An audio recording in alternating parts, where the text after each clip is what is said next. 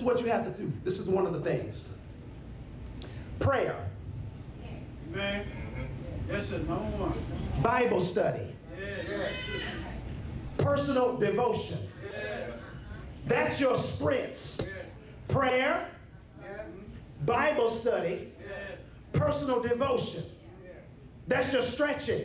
Yeah. Because in order for you to be conditioned, yeah, your faith is going to have to be stretched. Yeah. Yeah. Each time that you come to a different place in your walk, your faith is going to have to be stretched. You have to spend time in the Word. I don't understand what this is saying. Get another version. Quit complaining.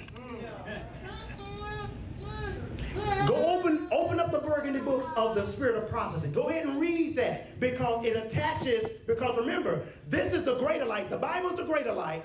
Spirit of Prophecy is the lesser light. Yeah. Take your time in reading and stop fighting, yeah, in your mind. Yeah. We need to consider what the Scripture says, yeah, and get some extra help along the way. That's how you lose your spiritual cramps. Right. Am I ministering to anybody? Yes, when we're walking like this, guess what? We're always ready to take off running at a moment's notice. Why? Because we're in this race and now we are conditioned. Because when you have a prayer life, you're studying the Word of God, you have a devotional life, and anytime anything will come up because you're on this race, God will give you what to say in the hour that you need to say it. Somebody ought to say amen. That's what the Holy Ghost does. It brings back to your remembrance. So you know not to act a clown when your supervisor act a plum or pineapple or banana fool. Amen? Amen? That's what Paul is meaning when he talks about this race being marked out. So in his defense, you have to see yourselves looking at the people in the crowd, those greater cloud of witnesses that we mentioned just earlier. These are the memories of the ones who have cheered us along the way in the service of Christ. Yeah. And when the battle gets too heavy, you can remember what they did. When the war rages on, you can remember what they did. When the family turns on you, because there are people in the Bible where their family turned on them, but do remember what David said, when my mother and father forsake me, then the Lord will lift me up. When the pain becomes unbearable, you remember what they did. When the relationship goes south, you have to remember what the cloud of witnesses did. When the doctor shakes his head, you have to remember what they did. Uh-oh, here comes a commercial. Thank you, Holy Ghost. Remember when Jesus took Peter and them with him? Yeah. And that little girl was dead? Yeah. She's about 12 years old. And they say, well, Jesus said to the people, well, she just asleep. Yeah. They laughed at him. Oh, yeah. Yeah. Man, it was Comedy Central. They were laughing at Jesus. But Jesus said, let's get away from the crowd and just bring the family, and I want y'all boys to come with me.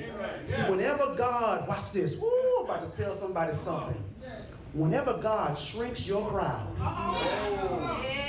He's about to do something marvelous.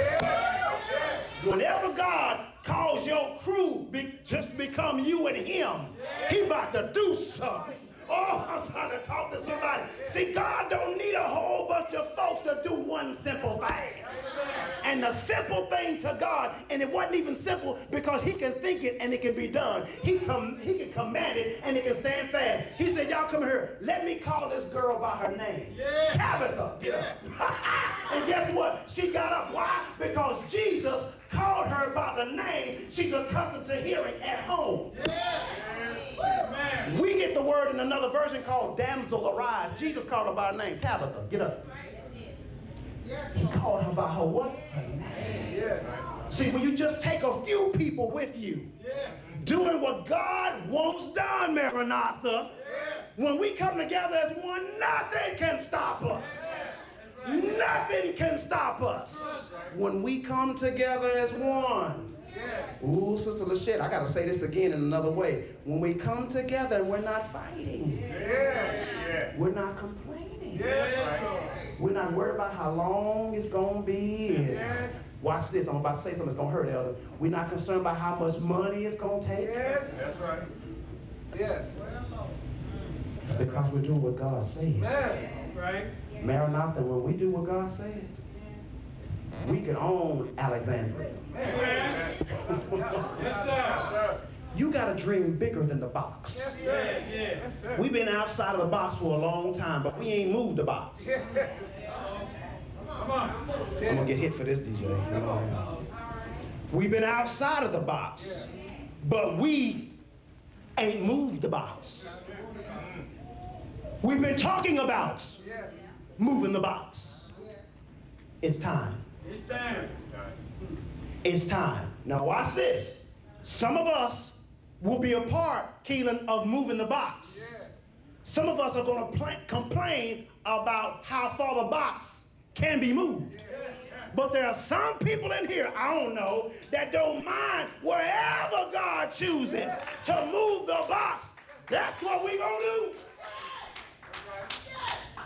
And you, Maranatha, got to make up in your mind, whatever God says, we're going to do it.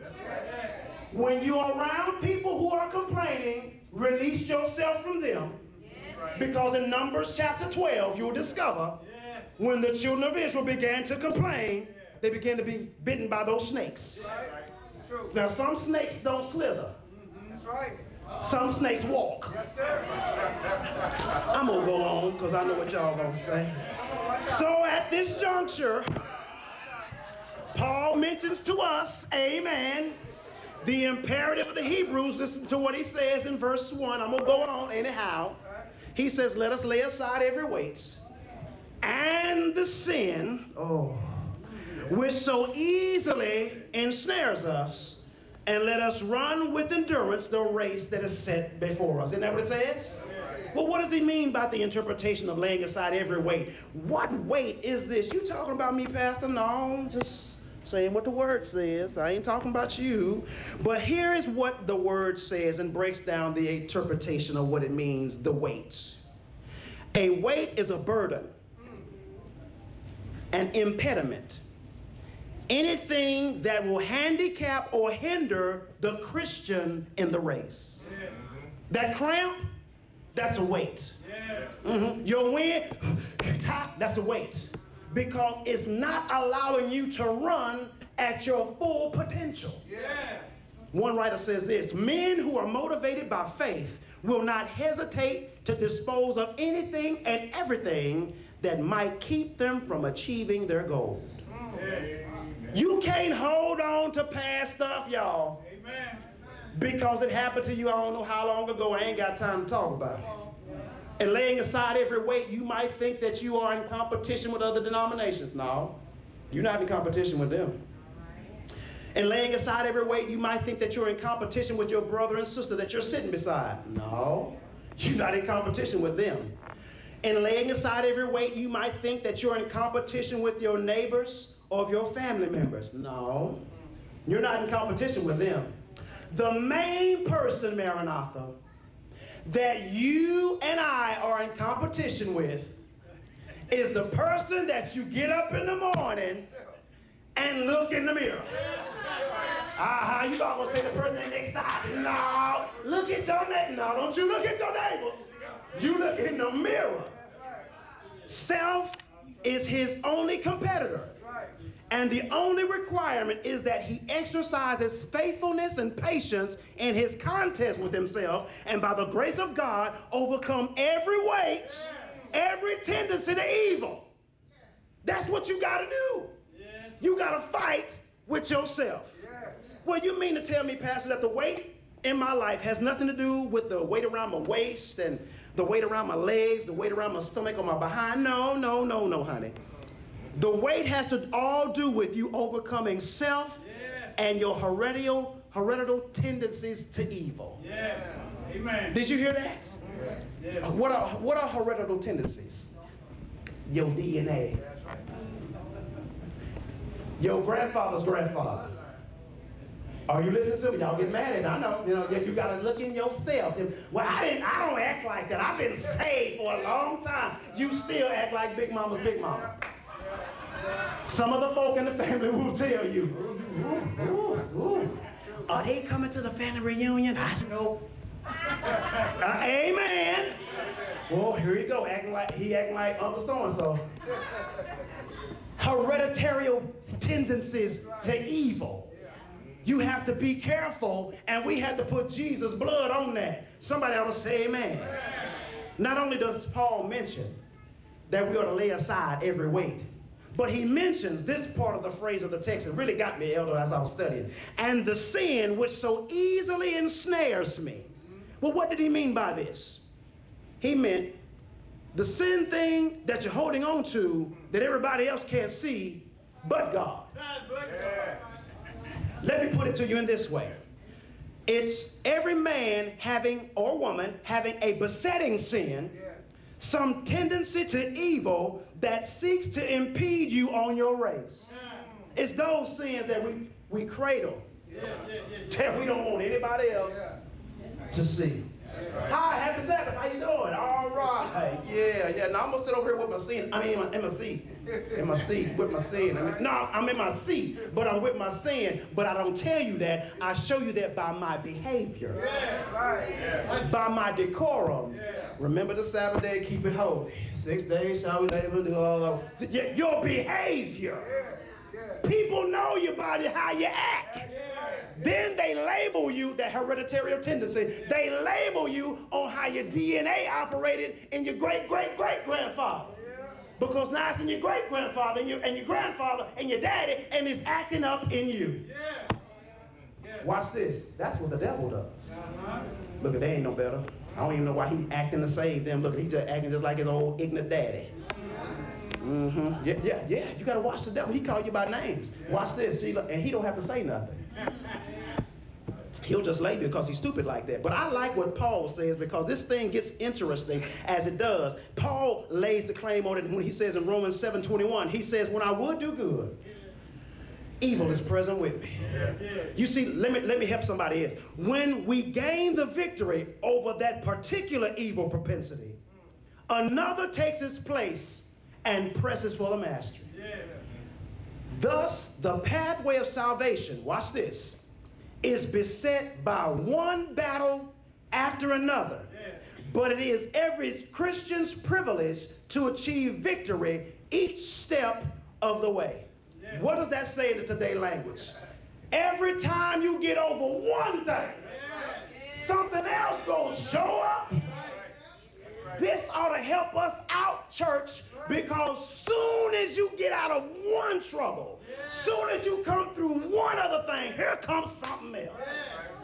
Well, Pastor, that's not the way it's supposed to be when I accept the Lord Jesus in my life. Can I ask you a question? They tried to kill him when he went to church. What much more you think they're going to try to do to you because you're following him? I just told you something deep. That was heavy like cheesecake right there. Every time you come out of one thing, you're going to find yourself into another thing. But here's the carryout of the whole thing. Guess who's walking with you? Guess who's by your side? Guess who's over your head? Guess who's following behind you? Guess who's keeping you upheld? It's Jesus. Because it's your time.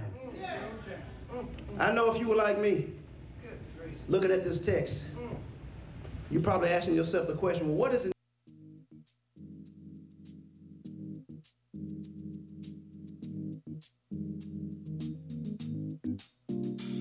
You've been listening to the Restoring Faith broadcast with Dr. Christopher Manuel. I pray that today's message made your troubles smaller, your hope greater, and your faith restored.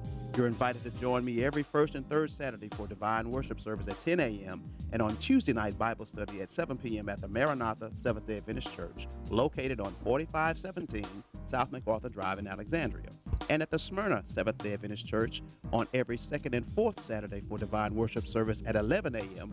and Wednesday night Bible study at 7 p.m. located on 916 Richmond Drive in Alexandria.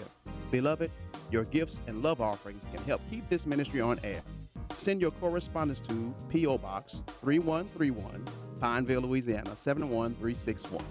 And join us on every Tuesday and Thursday from 10 a.m. to 10:15 a.m. on KAYT for the Restoring Faith broadcast. Be blessed. The Wade Hampton Show will be right back. Get ready for something new. Introducing Uncle Ugg.